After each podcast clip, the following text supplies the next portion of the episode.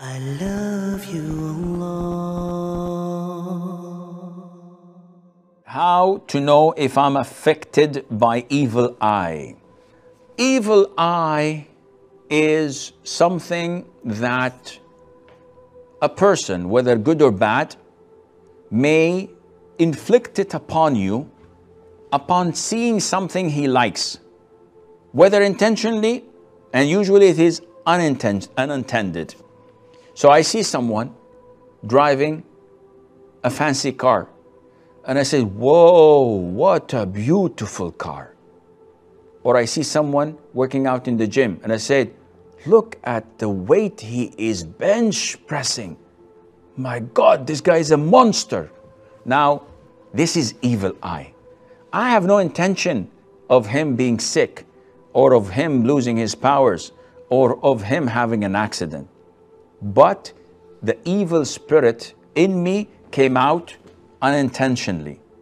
So he says, How to know if I'm affected by evil eye? First of all, 95% of those thinking of themselves to be possessed with jinn, having evil eye, sorcery, envy, whatever, they are delusional. They are imagining things. But these things are a fact and they happen, but not to that extent.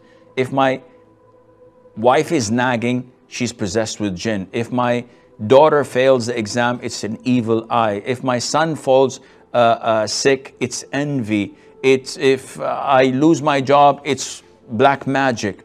Not to that extent. Everything that happens, we blame it upon these things. But it's true. Evil eye is true. So how do I know that I'm affected by it?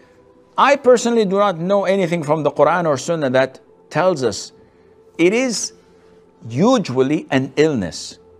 So if someone has all of a sudden developed migraine, or he has stomach aches, or he fell sick, or he has a fever, and it's the doctor say there's nothing wrong with it, this is most likely to be evil eye. Uh, other than that, they say that a lot of sweating that is new, or urinating a lot, or shivering, or having bad nightmares, etc., a change of the color, um, feeling unwell when reading or reciting or listening to the Quran, etc. These can be also symptoms, and Allah Azza wa knows best.